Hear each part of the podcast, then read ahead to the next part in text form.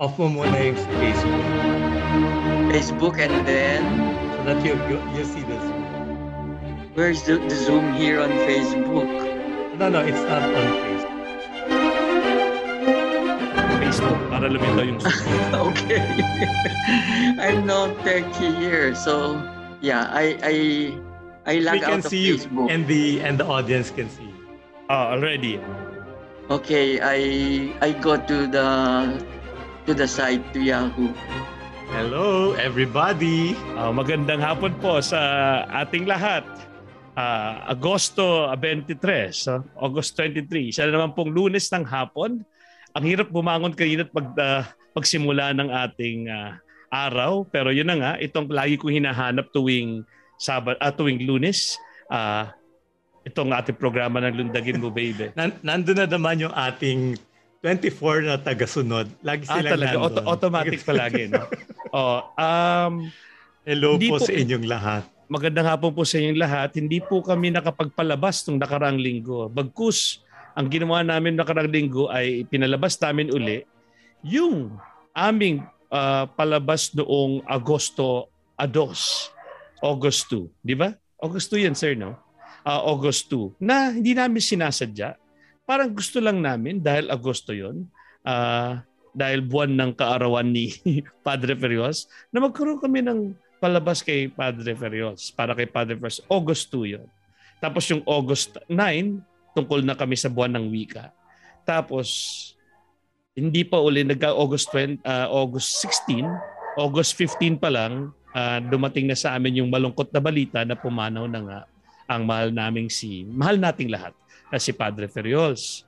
Um, ah, dahil doon, minabuti namin sa aming pagluluksa na wag na muna kaming magpalabas noong Agosto 16. Unang araw pagkatapos niya pumanaw at kaarawan din niya. At ah, minabuti namin na ipalabas na lang uli yung aming di sinasadyang pagpupugay sa kanya noong Agosto, ikalawa. Kaya yun po, kami po ay nagluksa, naggumunita at ah, nakipagbatian sa mga kaya mga may kinalaman kay pa Padre Vers o, o so dumalo kami sa ilang mga sa ilang mga pagpupugay, sa ilang misa para sa kanya. At ngayon po bumabalik kami dito sa Lundagin mo baby. Ako, ang, ang pangalan namin programa ay mula po kay Padre Ferriols mismo. At dahil kami naman po ni Doc Jovi ay mga mga ah, malapit sa puso namin si Padre Ferriols, malapit na malapit. At pinabuti namin kung magkakaroon kami ng programa two, more than two years ago na filosofiya. Lundagin mo, baby, na talaga nakasentro kami sa sa kay Padre hindi man nakasentro. Kumbaga, siya ang pinakamalaking inspiration namin sa aming palabas. Kaya ngayon, sa aming pagbabalik, dahil di kami talaga nagkaroon ng, ah, ng balitaktakan dito sa programa namin pagkatapos niyang pumanaw, minabuti namin ni Sir Jovi na ngayon kami ang magkaroon ng programa ukol doon. Ang, pala, ang pamagat po ng palabas natin ay ilang habilin ni Padre Roque. Ah, batay po ito dun sa um, palagi ko, hindi ko naitanong kay Sir Jovi, pero pareho kami, hindi kami nag-usap, no? pero pareho kaming dumalo sa misa para kay Padre Ferios at dun sa misang yon ay nakinig kami sa ilang mga pagbabahagi ng, ng Misa ng ano, Philo, Philo Department. Uh, uh, misa, misa pa uh, sa pagpanaw ni Padre Ferios ng mga uh, philo students at uh, philo alumni, na philosophy department alumni. At uh, dumalo ako doon, marami kaming dumalo doon at doon nakarinig kami mula sa pari, mula kay Doc Manny D at mula kay Doc Leo Garcia ng mga pagbabahagi ukol kay uh, Padre Ferios at uh, lalo na para maunawaan siya at para malaman kung ano sana yung uh, gusto niyang uh, ito pagpatuloy natin. So dahil doon, at siyempre namin masyadong mapahaba yung programang yun noon. Parang yun rin yata ang hinahanap namin ngayon kung uh, ma, ma, maranasan pang muli, maalala, magunita, malaman kung ano yung mga ibig sana niya uh, na i, i, ihabilin sa atin o ipahayag mula sa napakamalapit sa kanya. Sinasabi Oo. namin ni Sir Jovi. Ang, ah, oh, yeah. ang ah, pinaka Pinaka nga eh. Sa, sa, ah. sa madaming paborito ni Father, ang pinaka paborito. it, itatawa, itatutwa niya siguro ito pero hands down kami lahat dito. Alam namin kasi sa mga aming klase, siya lagi kinikwento rin at ah, siya, siya ay dean nung ako ay kolehiyo at uh, din ng ng college no? Nung arts and letters pa noon. Okay. Uh, di ko alam paano ipapakilala si Doc Leo napaka-familiar niya. Hindi tuloy namin hiningan ng listahan. Kaya papakilala na lang namin siya sa pamilya na paraan. Siya ang dino oh, ako baka mas kilala pa nga si Doc Leo kaysa kay Father uh, kaya uh, si Doc Leo marami rin siya naging guro alam ko mga kaibigan ko kinikwento siya ay guro rin ng filosofiya Uh, pero nung ako'y dumating dito siya ay dean nga of Arts and Letters pa noon ng ano ang, ang ang College of Arts and Letters pa noon hindi pa Loyola Schools. At uh, alam ko rin na uh, sa Humanities sa School of Humanities ay naging dean na rin si uh, Doc Leo nung uh, noong nagsisimula pa lang yung mga school school system ng ng ating Loyola Schools. At uh, at yun ang alam ko lang um, sanay tumawid, sabi ni Father Pero siya ay sanay to, tumawid sa mga kalsada. Dumaan sa mga, mga, yun ang lagi sa ng Paris. Pa, magkadugtong palagi yan. Tuwing kausap ko, ang, si ang laman ko lang, Ron, eh, nakasunod ako doon. nakasunod ka. O, pero, sa kwento ni Padre Pero sa lagi lang yung sinasabi, pag nabanggit niya palagi ang at si Leo Garcia, nasanay. Lagi siya lagi yung dudugtong. Nasanay tumawid sa mga kalsada. Oh, may mga ano si Father. Mga, may mga ganun siya palagi. Yun ang alam ko palang palagi kay... Mga biro. Si, si Doc Leo mismo ay nakausap ko ng mahaba, uh, mahabang mga pagkakataon nung hindi na po ako estudyante ng kolehiyo at doon ko nakita kung gaano naman ka ka down to earth kahit na kahit na uh, dean at uh, tinataas sa pedestal na marami tao ka down to earth napakadaling kausapin at lapitan.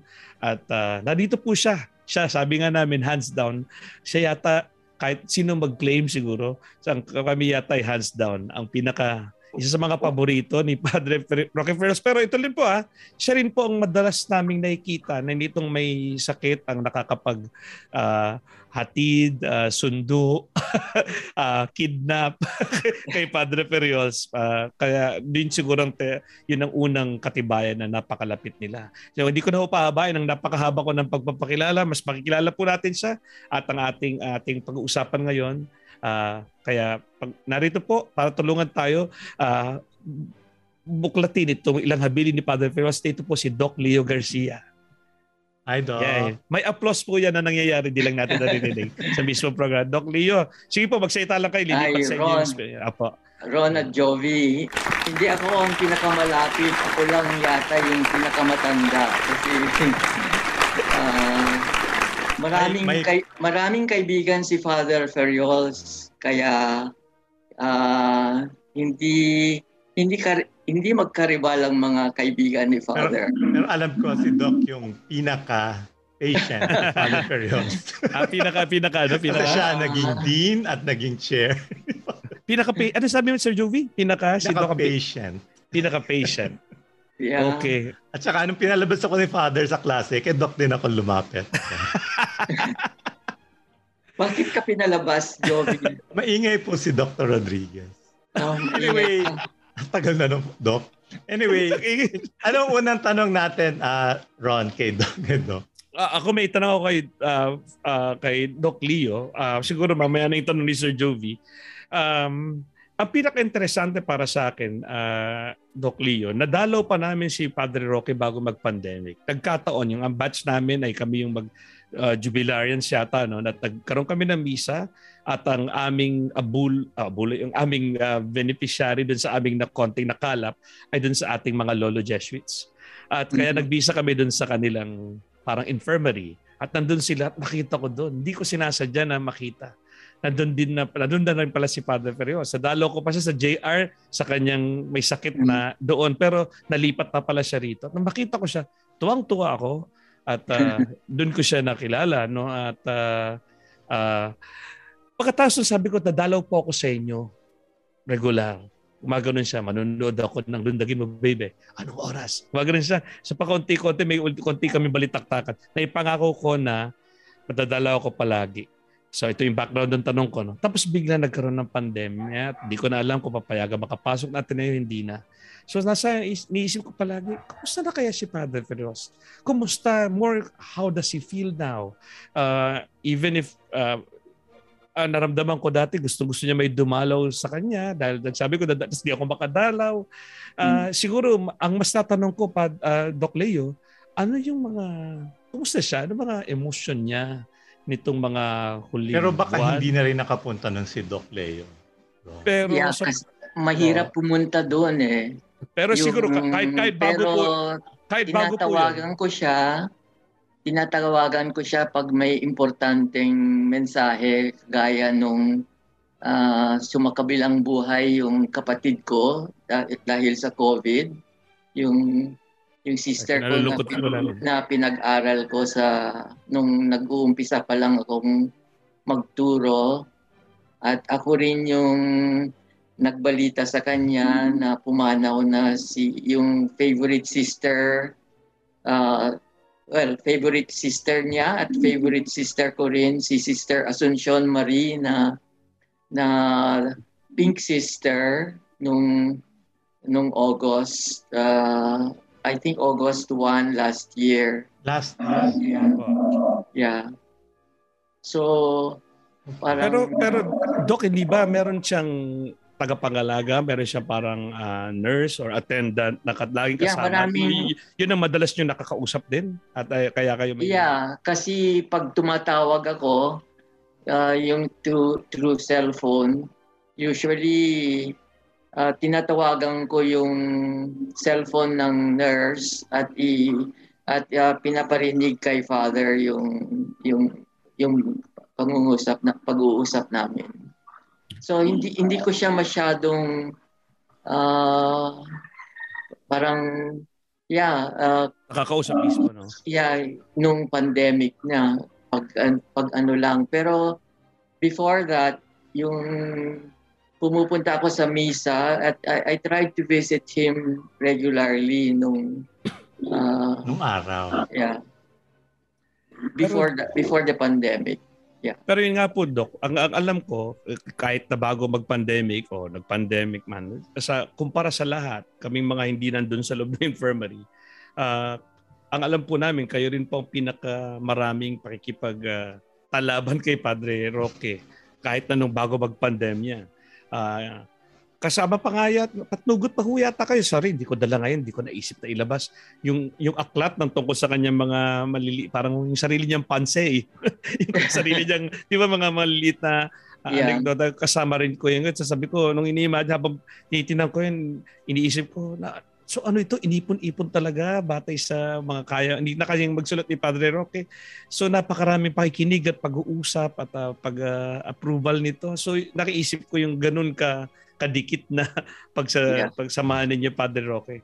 Siguro ginawa, po uh, ginawa namin may may ikalawang libro na katatapos bago mag-pandemic at ipapublish na sana pero nung nag-pandemic sabi ni Karina Bolasco hold hold muna yung mga publications so uh, but as soon as na ano eh, ito yung na, nasa Filipino, kailangan isalin sa Ingles.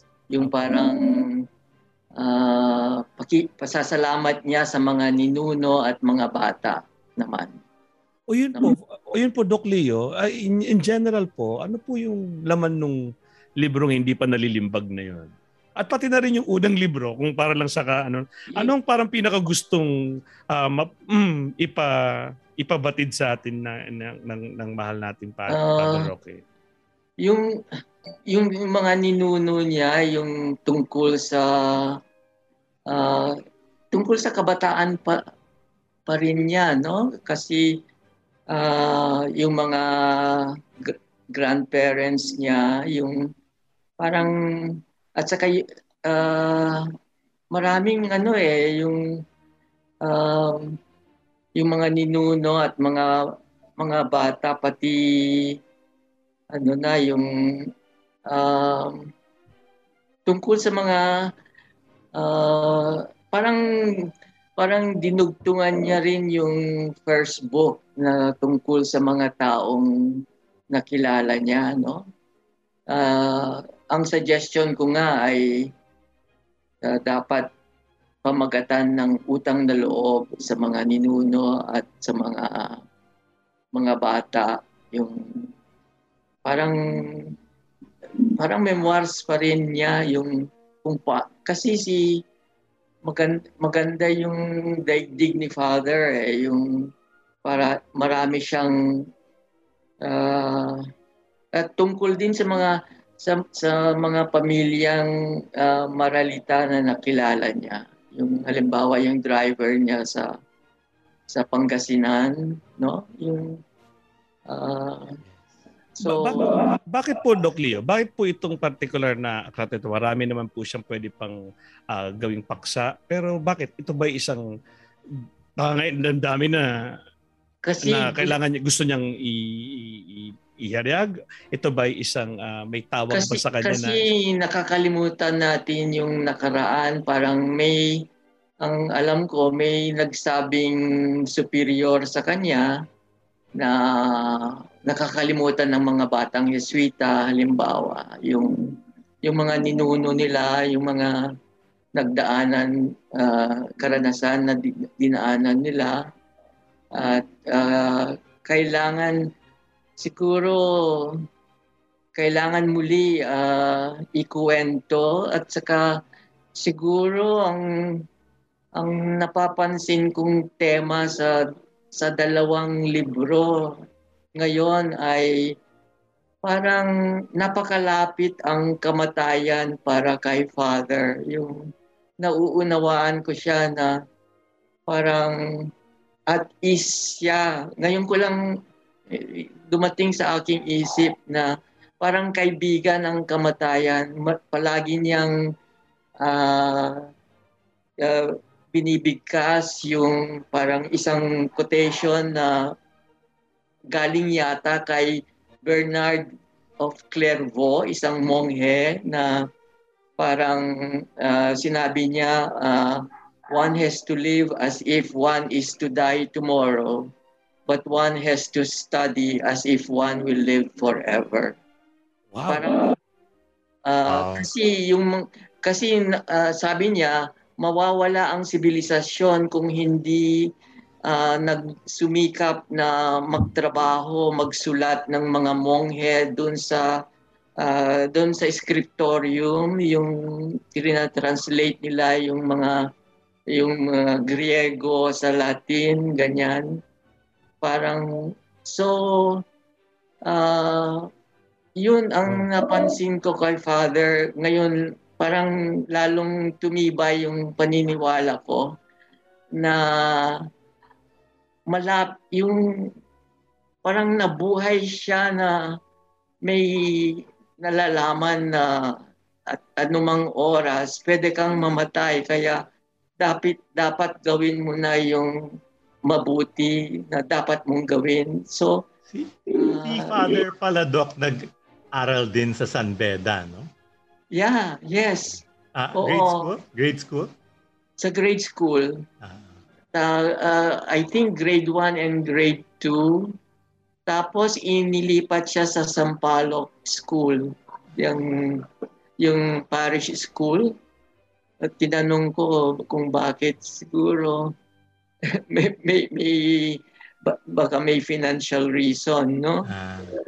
Pero gustong gusto niya parating dun nga sa farewell letter niya, 'di ba binanggit niya na yung Benedictinos ang founder ng uh, San Beda at so founder din at saka inialay ni San Ignacio yung espada niya sa Montserrat, 'di ba?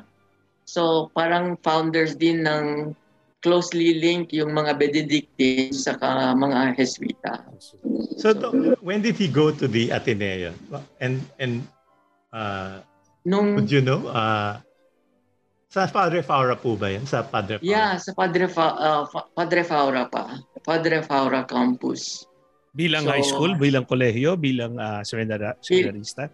Bilang high school. Nag-high school siya doon.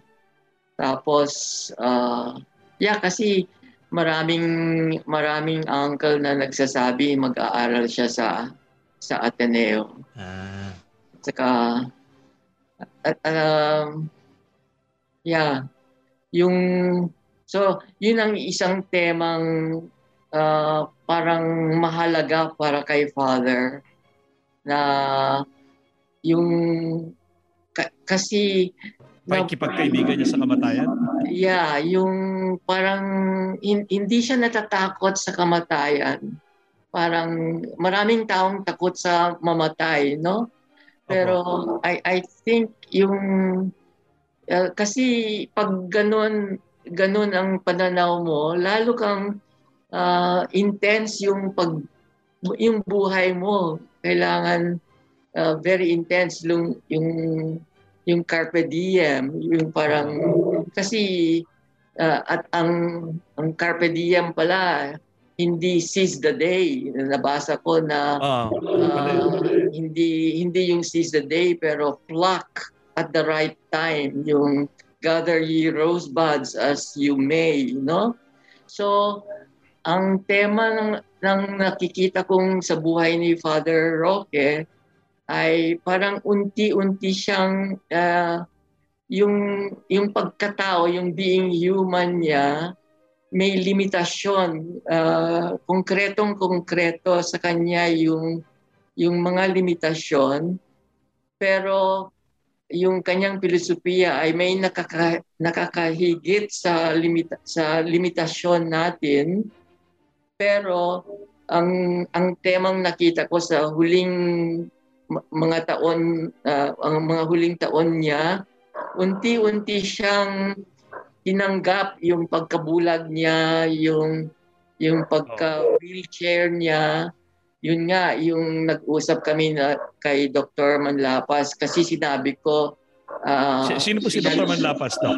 Oo, tinanong niya sa akin, uh, an- ano na ba yung sinabi mo nung tinanong kita na kumusta si Father Farios? Eh, sinabi ko, will, will bound will, will bound but full of joy and hope.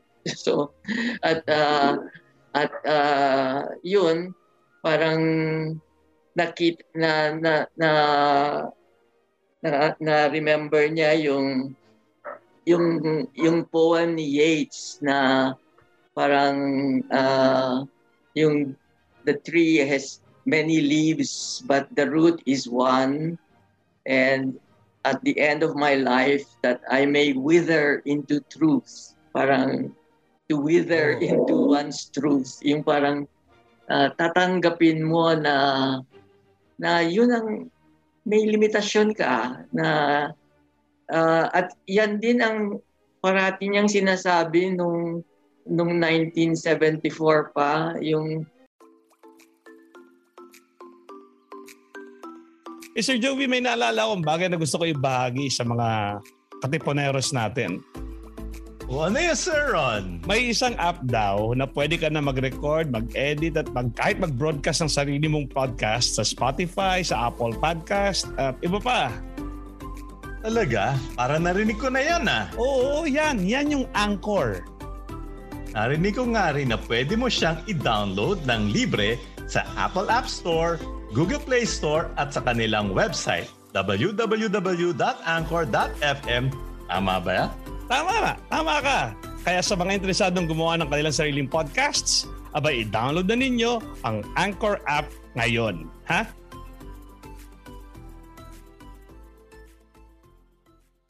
Nag-give up na ako sa thesis, sa dissertation ko. No?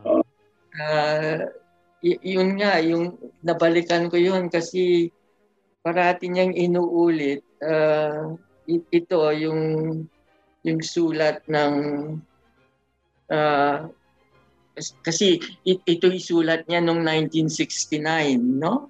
Uh, nasa Louvain na ako. At nagko-complain ako sa kanya na mahirap yung mag, pag, pag-aaral ng filosofiya. Sabi niya, Relax Luvin. Yun ang tunay na nickname ko sa sa probinsya. Luvin. Luvin. Parang oh. Leuven. oh, parang, oh, oh. Uh, one cannot always live life at the high pitch of metaphysical intensity. Besides the profound, there is the corny, the reflective, and riches the non-reflective. Kay Merleau-Ponty ito, yung reflechi, irreflechi. But when the point is reached that the reflective begins to become uh, to to become so intense as to forget to laugh, then it is time to let the non-reflective in all its spontaneousness. Chesterton, G.K. Chesterton said that what is worth doing well is worth doing badly. Parati niyang And if in the limitedness of one's talent, one can only do badly what is worth doing well, then let him rejoice in the badness thereof. As the mhm. same fat sage Chesterton also said, life is too serious to be taken, to be taken seriously. Kaya sa bawat Al- alam ko alam ko Yeah. Alam ko po yung salin niya dyan. Sinalin niya yan sa amin. Lagi niya inuulit yan, yung life is too serious to be taken seriously by G.K. Chesterton na sinalin ni Father Frios lang, sa taong hindi marunong tumawa, buhay ay nagiging katatawanan. Hindi siya direct translation, yeah, pero tuwa maganda yun. Yeah. sa taong hindi marunong tumawa, buhay ay nagiging katatawanan. Yung kwento niyo po nung halos po sumuko kayo sa sa dissertation niyo, yeah, parang yan nga po yung nakita yeah. kong sasabihin niya. Uh, yeah, isang quotation pa na binibigkas niya mula din kay Chesterton. Uh, Chesterton ay half a loaf of bread is better than no loaf at all. So uh, alam nyo, yung, yung si Father, uh, yung, yung ginawa niya, parang may, pla- may proyekto siya at infinitesimal amounts yung yung nagsimula siya kasi dapat tandaan na nagkasakit siya, nag yeah, uh, uh, nag-breakdown nga siya at uh, pinapunta siya ni De La Costa sa Mindanao para buuin ang sarili niya. At doon, infinitesimal amounts yung ginawa niya. Kasi mahirap yun, yung, yung, nag, yung, yung sumabog ka tapos bubuuin mo yung sarili mo. So, ano po ibig sabihin nyo, Doc, na infinitesimal? Alam ko, infinitesimal, sobrang liit, no? Sobrang... sobrang sobrang munti. Uh, yeah, yung infinitesimal amounts. Yung, uh, kasi sabi niya sa pagtuturo, uh, yun, uh, may, may parang may two ways, uh, there are two approaches to teaching. Sabi niya, yung organized reading, magbabasa ka, parang nandyan niya yung bibliography mo. Tapos yung sec- second, yung ikalawa ay footloose thinking na pa, pa paisip-isip ka up down up and down in and out so ganun ang nag-iisip siya nung nasa Mindanao siya tungkol sa ituturo niya. Kaya ma, ma, uh, iniipon niya yung mga karanasan niya sa mga taong uh, dumadalaw sa kanya. Yung maraming kwento diyan eh sa kaya Doc, may mga bum- bumabati lang po sa inyo si Maria Socorro Bacani FMA and Madrid. Yeah. At si uh, Gabs Buluran. Gabs Buluran. Yeah, sister uh, madre yan na uh, tinuruan ko nung bagong-bagong madre nung 1984 yata. Nung pagbalik ko lang, siguro superior ano siya. yeah, now, salamat. Now, Doc, you, you, you began teaching a course in on ferriols, di ba? Yeah. Uh, yes, uh, sa UST lang. Dahil ang uh, 2016 yon dahil naisip ko, kasi ang background nun, siyempre, uh, ayoko namang maging little ferriols nung pagbalik ako. In fairness, Kaya, you were not at, ever. Yeah, Oo nga po. Ibang-iba naman po. Yeah, at uh, ang nagpapasalamat ako kay Father kasi hindi hindi niya pinilit na yung kasi kung minsan may mga teacher na gusto nilang hubugin yung kanilang estudyante kagaya nila, no? Uh, natutuhan ko rin yun sa kanya at pinabayaan lang ako. So, at uh, yun, uh, iba naman yung philosopher ko. Pwede nga, pero tawag nga niya sa inyo ay sanay tumawid sa Alam nyo, ako kasi sanay tumawid sa mga lansangan ng New York. New York. Sa New York. Uh, kasi, nawa, kasi, kasi nawawala, siya, nawawala siya sa mga New Yorker si father. Siya sa oh, Roma. So, kaya, kaya ganito ako. Ay, pinagtatawa, pinagtatawanan niya pa yung kalagayan nila. Eh. Ganito ako. Yeah. Pero meron din naman si Doc Reyes at si ano si Pero si, alam si nyo, Doc Leo uh, ay sanay tumawid sa mga lansangan ng Paris. Yeah, yun ang mga parati niyang uh, binibiro ko. Pero uh, yun uh, actually kung tutuusin um, lahat ng mga pilos- pil- pilosopo, lahat ng yung the great philosophers, no?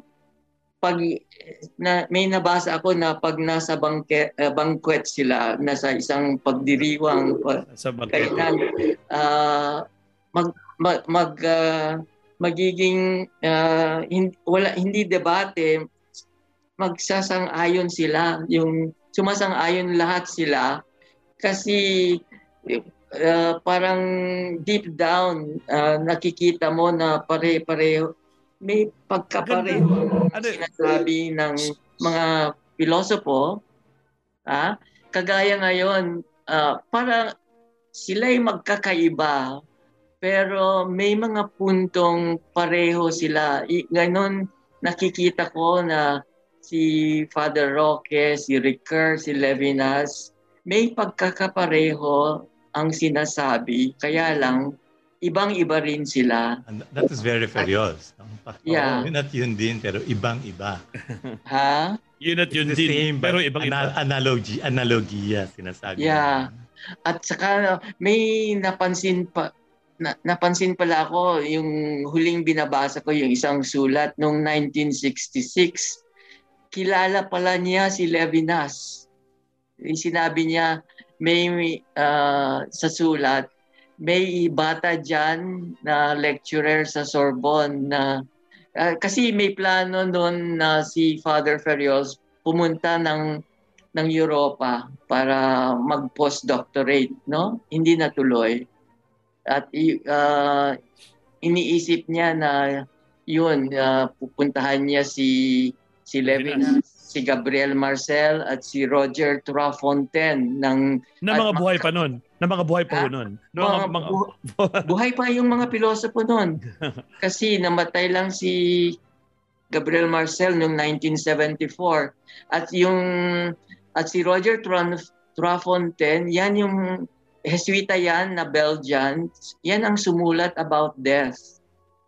Yung As may may, may article tayo sa readings ng Test philosophy. of Love and the Condition of Liberty. Pina- yeah, ko na pagbabaliktad yun. Yeah. Roger Trafontaine sa Namur, yung kung saan na, nan, nandyan na si PJ Capistrano. speaking, of, there, speaking of books, Uh, nung college po ako, Doc, nakita ko, nakasalubong ko si Father Ferros sa may mga dala mula sa library, Rizal Library, na mga hiniram niya. Marami. Mga yung mm. kulay, kulay, uh, kulay, kulay green at kulay maroon, yung mga ganong, ganon ng packaging. ah, lumang-luma. At sabi niya, ano to, mga nobela ni G.K. Chesterton. Hindi ko, gusto ko uling basahin. Hindi ko alam kung ilang beses ko nang binasa yan, pero gusto kong basahin uli. Ang tanong ko, ano po, ano, ano mga, alam ko mahilig siya sa G.K. Chesterton pagbasa, ano pang mga trip ni Father Ferios? Yung trip, kaya na...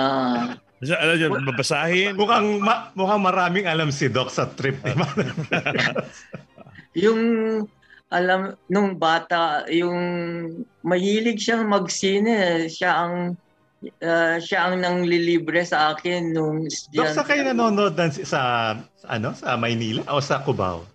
no, nanonood kami sa Odeon doon at sa doon mo doon doon namin nakita lahat yung yung Bergman films nung lumabas yung uh, Wild Strawberries yun uh, at minsan dyan sa San Juan, yung may sinehan dyan noon. At uh, nakasutana siya kasi nung araw uh, sasakay, sasakay kami sa Marikina bus hanggang hanggang Quiapo. Tapos pupunta kami doon sa yung lahat, yung Camelot, mga ganyan. Para manood ng sine. Ay, hindi may Nakakahiya naman. Si Gabs Buluran pala ay naging estudyante ko din. Sino? yung isa bumati sa inyo, Doc. anyway. Okay. Pero ano po, kanin, ang hirap kasi uh, itanong lang lahat ito kay Padre Roque kasi palagi, palagi ko parang babaw yata ito. Parang gusto ko sabihin, ano po, kasi minsan tinanong ko si Padre Roque, para lang makabigwit ng kahit na ano. Ang mga tanong ko sa kanya, halimbawa, uh, Father, okay, uh, alam ko po nagagalit kayo sa klase. Minsan, pag may magulo at may hindi nakikinig, may malikot. Pero sa misa po, marami pong ganun minsan. Diyan sa Gonzaga Chapel, pag nagmimisa ko po kayo, nakikita ko po kayo, uh, uh, Mari po ba kayo magalit kapag nagmimisa? Tinanong ko siya ganyan, ang mga trick question ko kay Padre. At ang sagot ni Padre Roque, eto, bit-bit ko ngayon. Ah, pwede po ba kayo magalit kapag ganun? Lahat naman pwede, pero hindi lahat dapat.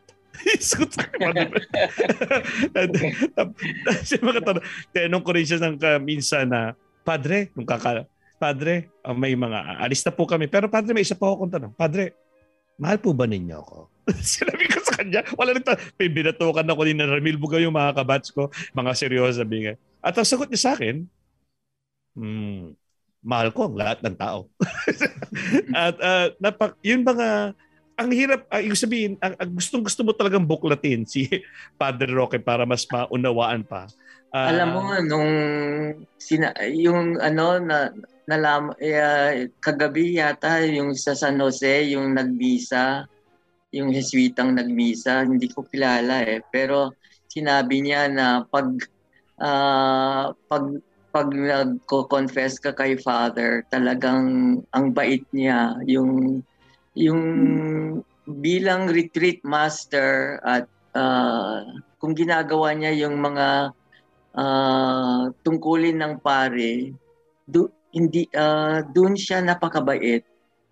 At saka ewan ko, nung buhay siya, hindi ko naisip na isang adjective na pwedeng ibigay uh, sa kanya. ibigay sa kanya pero ngayong pumanaw na siya, parang, i, i, alam mo, pa, uh, he was a holy person. I think, yeah, yung parang ngayon ko lang, yun ang unti-unti kong nakikita. It's because he never wore it on his sleeves kasi. Oh. Like it's, it's very natural to him. I think he, it's one thing I always understood from father is that first be a human person. Be a human be be everything that you are, you know. Yeah. And then uh siya rin ang lagi you're, gina- if you're holy then it's bonus. Siya rin ang lagi ginagamit na example pag bibigay ako ng ng sharing sa ISO ng ng halimbawa ko ng magis or doing something very selflessly. Ang mga kinikwento ko nga yung mga uh, matag marami marami talaga kami nagmamahal kay Father Roque pero hindi hindi talaga hindi niya talaga gagamitin yon ibig sabihin na para ako'y sikat. Wala wala talagang kami yeah. lahat kami parang wala siya it's so selfless. And so, so alam mo talaga naramdaman mo na totoong pag-ibig yon o totoong mission yung ginagawa niya sa iyo kasi wala namang pamimingwit ng kahit na anong personal yeah. na pakinabang yung kanyang ginagawa. So yun din aking version ng holiness na sinasabi niyo, Doc Leo, na in retrospect, ito sa, sa kakaibang paraan, napaka-banal ng kanyang pamamaraan. Yeah. Uh, hindi, ano, uh, parang, hin, yun nga, uh, uh, he's not perfect, but parang still holy. Opo. Doc Leo, uh, syempre nakikita namin siya minsan mag, magagalit pag may maingay. Ganyan. Yun, yun ang, nung panahon namin, di ko alam mo, 90s kami, early 90s, yan ang kanyang pet peeve, may maingay at may hindi nakikinig at may magulo. Yung um, pinagalitan niya yung lawnmower. Dahil no, maingay. Pero, ayaw pero nung tumanda na siya, hindi na siya nagagalit. Oo nga, alam ko. Pero kaya sabi ko early 90s, no? Pero ano po bang, saan, yung tanong ko siguro, mga emotions talaga eh. Sa, ano, ano talaga pet? Ano talaga kinagagalit ni Father Ferros? Ano po ang kanyang mga kinatatakutan? Ano kanyang ikinatutuwa? Ano kanyang ikina kinasasabik. Uh, bigyan ano nyo nga po kami favorite ng, song? Oh, favorite song. bigyan nyo nga po kami ng mga slam Alam ko mahilig siya makinig sa Christmas song kahit hindi Christmas. oh, yun nga. Bigyan nyo nga. Eh, pero sa klase namin, kumakanta na siya ng mga current songs, no? Meron nga ako yeah. narinig na kanta na gusto kong bumait. Gumanyan pa yung kamay ha, parang nagra-rap. Gusto kong bumait pero di ko magawa. Parang sa, sa etika namin yan. Pero bigyan nyo nga kami ng mga slum book details ni Pater O nga, Doc. Doc Leo. Yung sa so, unang, anong unang tanong mo, Ron? Uh, favorite uh, as, as, color? Ano, ano? Oh, oh, sige. Ano yung kanyang pinaka, anong pet peeve niya? Ano yung pinaka, kinasasabik niya? Ginagusto, gustong gusto niya? Anong, Uh, favorite color, di ko alam, favorite color. If it, whatever, whatever ano meron si... Ano ko yung ayaw niya talaga favorite, yung... Favorite ano niya, chocolate Food. cake. Chocolate, chocolate cake. Yeah. Yun ang binigay Kaya, ko sa kanya nung dumalaw ako sa... Pero chocolate yeah, cho- drink. chocolate cake, tapos yung yung checkered polo shirts. Checkered din ang gusto niya. Yeah. Yun ang sinabi ko noon kay Danton nung pinapublish niya yung libro ni Father na bigyan, bigyan mo siya ng colored colored polo shirts para kaya pero si si father simpleng simple yan eh yung yung minsan yung maong niya galing kay Father Cronin na napakalaki yung 'di ba may sinturon oh. siya na ang ang laki noon yung tapos tinutupi niya yung kaya I I will si T.S. Eliot, I will have my roll, uh, my trousers rolled. Uh, I grow old, I grow old, I shall have my trousers rolled. Considering yeah. na yung family ni Father, alam ko may mga families na taga, taga ah. may mga may kotse na may swimming pool sa loob, di ba? Yung, yung ibang family ni Father Perez may, may mga kotse na may swimming pool sa loob. Even he lived his, he lived poverty in a very, very poor. Uy, Sir Jovi, may isang bagay na naalala kong gusto ko ibagi sa mga katipuneros natin. O ano yun, Sir Ron? Uh, may isang app daw na pwede ka na mag-record, mag-edit at kahit mag-broadcast ng iyong sariling podcast sa Spotify, sa Apple Podcast at sa iba pa. Talaga? Parang narinig ko na yan ah. Oo, yan ang Anchor. Narinig ko nga rin na pwede mo siyang i-download ng libre sa Apple App Store, Google Play Store, at sa kanilang website www.anchor.fm. Tama ba? Tama ka! Kaya sa mga interesadong gumawa ng kanilang sariling podcast, aba, i-download na ninyo itong Anchor app ngayon. Yeah. Nag-jeep siya papuntang Santa Ana. Nakikita siya ng estudyante nakasakay sa stribo. Yun nga yung kinikwento niya sa amin. At, at may... kumakapit sa jeep noon. Oh, yung, yeah. oh, sumasabit, diba? sumasabit, sumasabit. Sumasabit. Tapos nawala, dinukot pa yung mga susi niya, yung bunch of keys. Ninakawan pa. Yung, yung, yung kwento nga na ano na nakitang dati niyang estudyante alumnus sa na nasa nasa sinihan nasa banyo na nakapila para umihi sa urinal no tapos sabi sa akin Padre Roque ano ginagawa niyo rito pumipila para umihi. kasi, kasi, Alam mo, yung isang earthiness niya, kasi he's spiritual but earthy. Oo, oh, yan nga.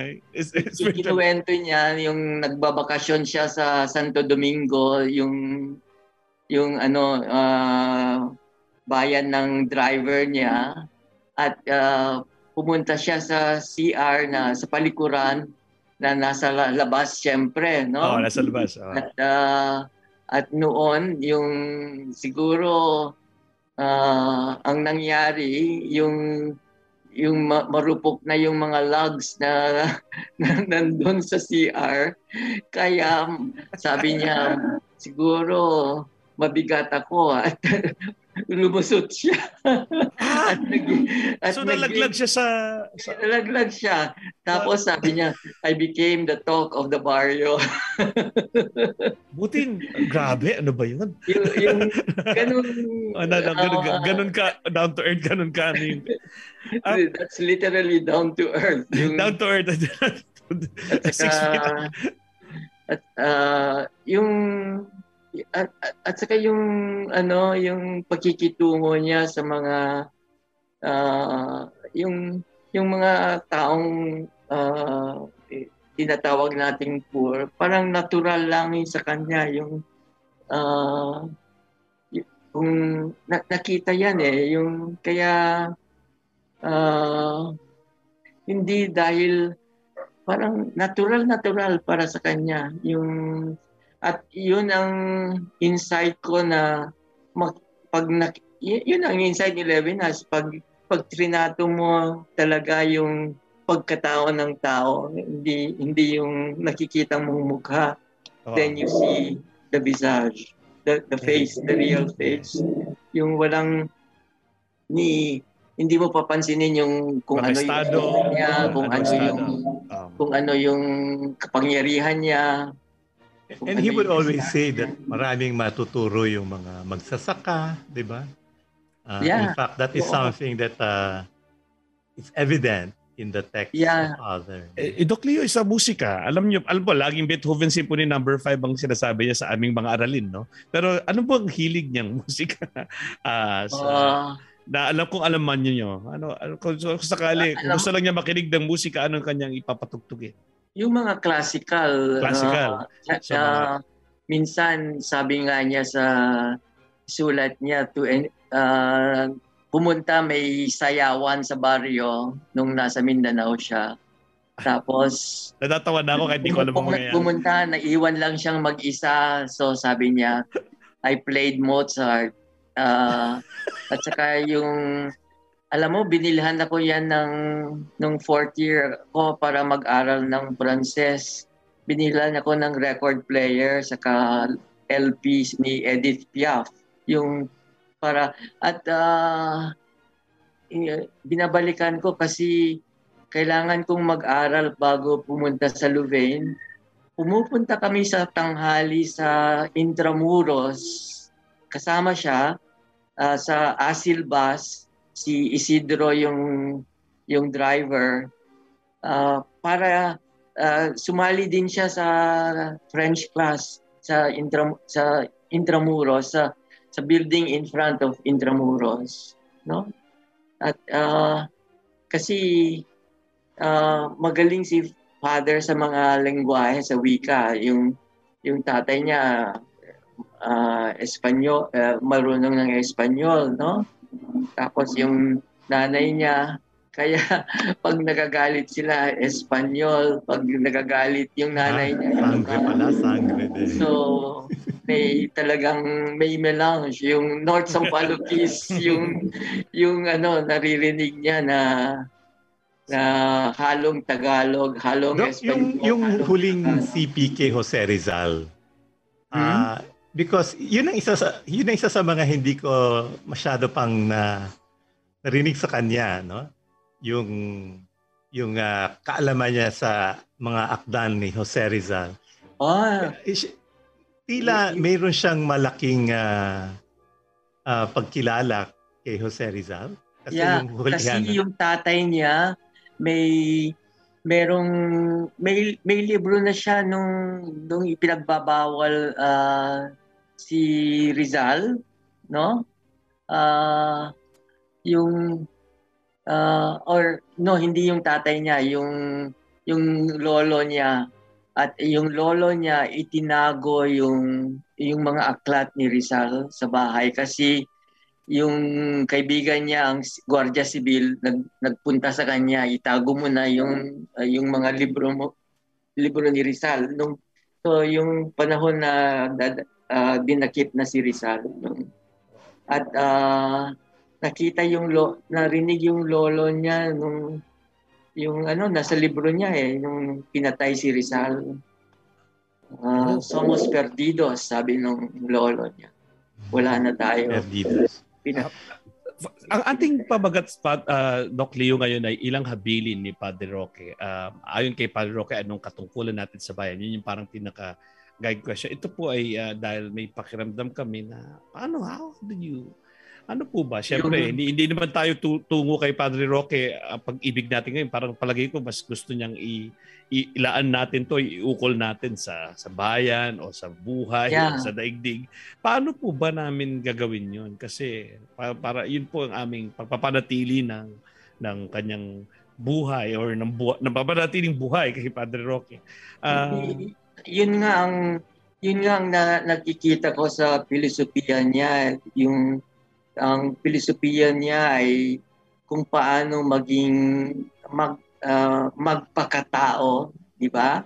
At uh, nandoon yung uh, dapat masanay tayong tignan na tayo tayo maraming tayo may marami tayong limitasyon at uh, so kailangan at yun uh, yung yung ano punto de vista niya ay parang yung taong may limitasyon pero nakikita niya na kaagad na sa, sa kanyang pagdilat natatauhan siya na nakikita niya ang mga bagay-bagay dahil may liwanag at hindi natin nakikita ang mismong liwanag pero nakikita natin yung presensya ng liwanag.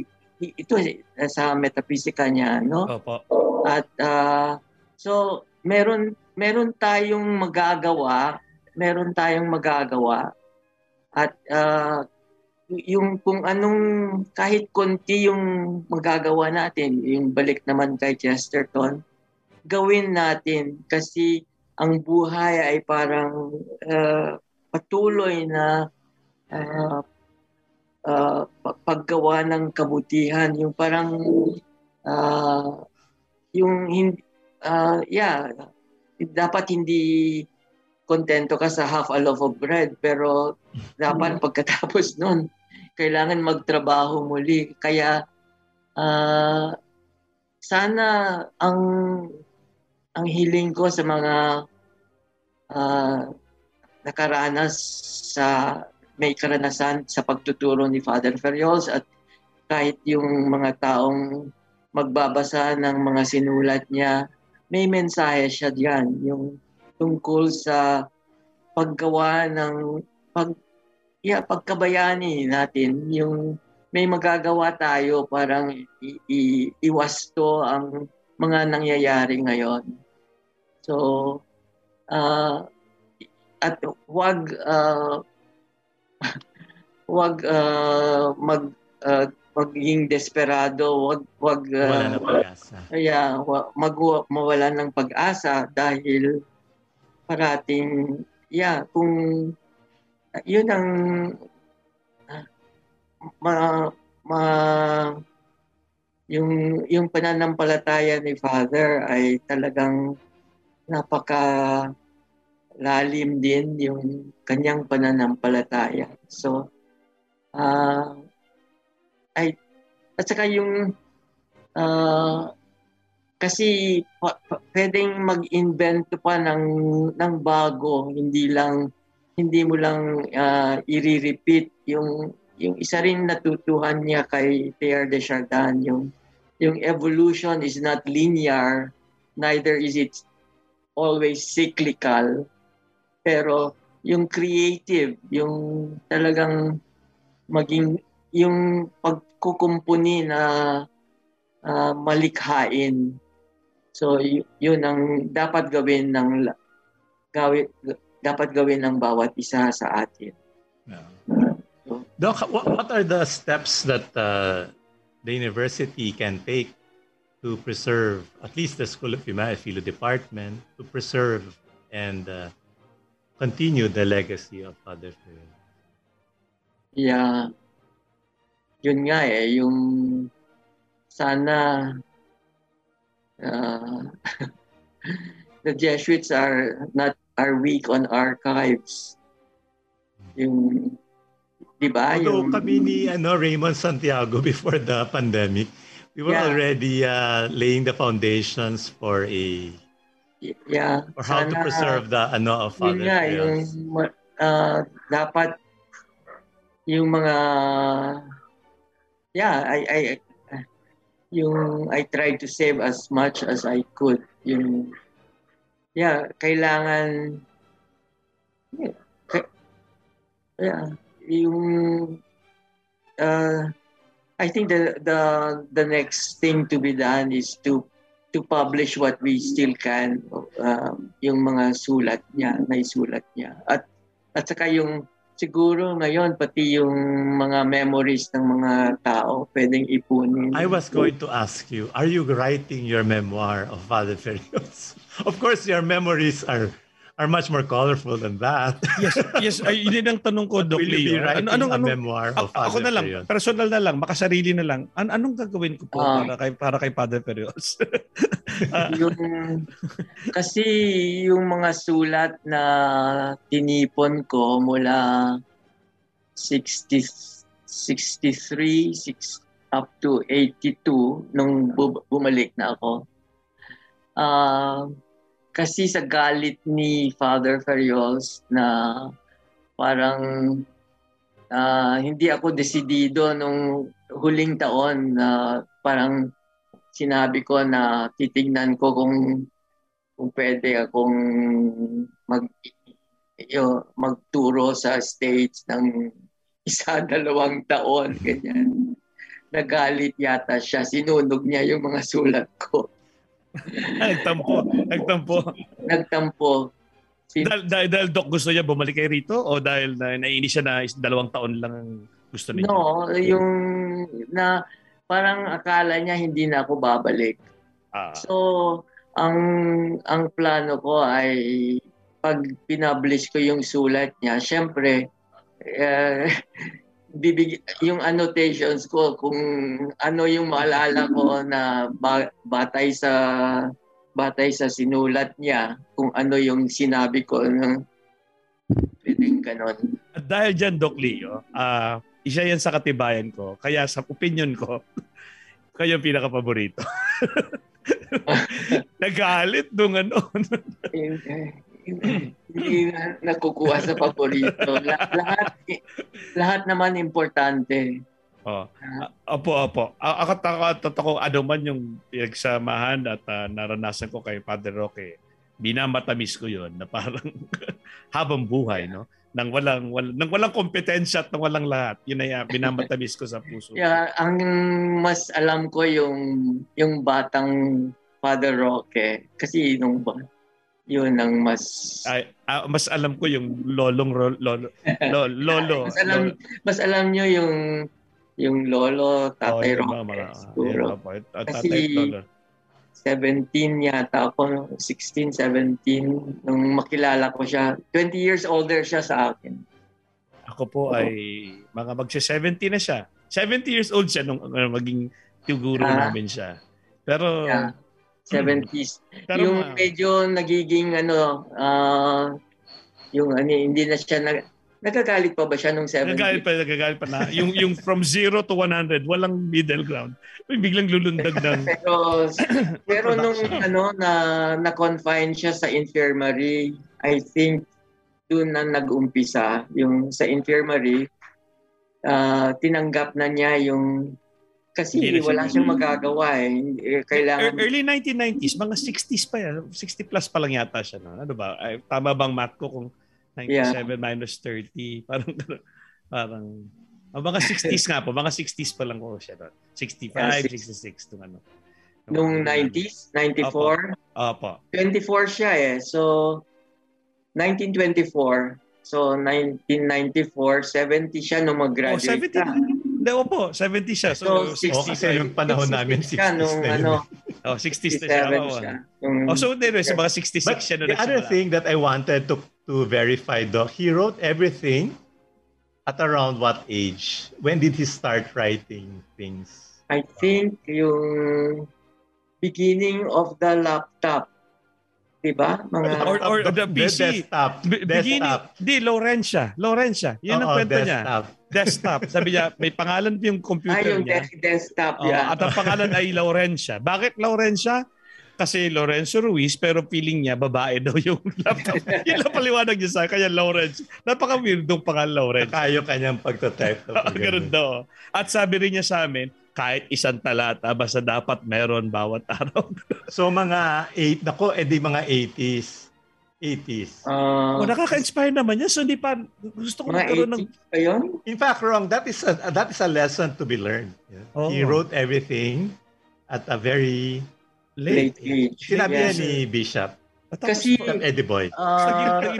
naging Kasi he always told me na when I was when I was in college, sabi niya, why don't you, you people were telling him, why don't you also write a textbook? Sabi niya, no, I, my book is nature, sabi niya.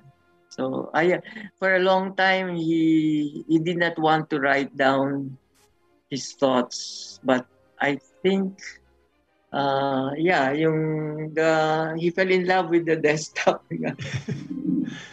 So Yeah. Doc, it's 6 o'clock. Are you going to attend the, the Mass? So, uh, Where's the final words? Final words? Sa mga nakikinig po sa atin, ah, ang pamagat natin ay ilang habilin ni Padre Roque. Nasabi niyo naman na po yun. Pero any, any, ano, ano po kung gusto niyo Ah, ipahabol sa I- ating I maikling think panahon? Sa, pagkatapos sa misa, ah, I will re- babasahin ko yung yung liham ng pag, pamamaalam ni Father sa Filipino na translate na. Who translated it, Doc? Ha? Who translated it? I asked ah, si Sol Reyes. Ah.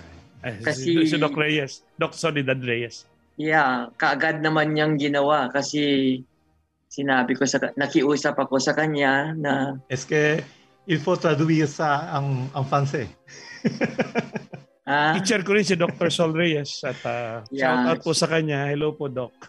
yeah. So, Doc, uh, final words uh, to those listening who might not ever ever had the chance to meet Father Ferriol. Well, mag, magpasalamat ako sa mga nakikinig ngayon.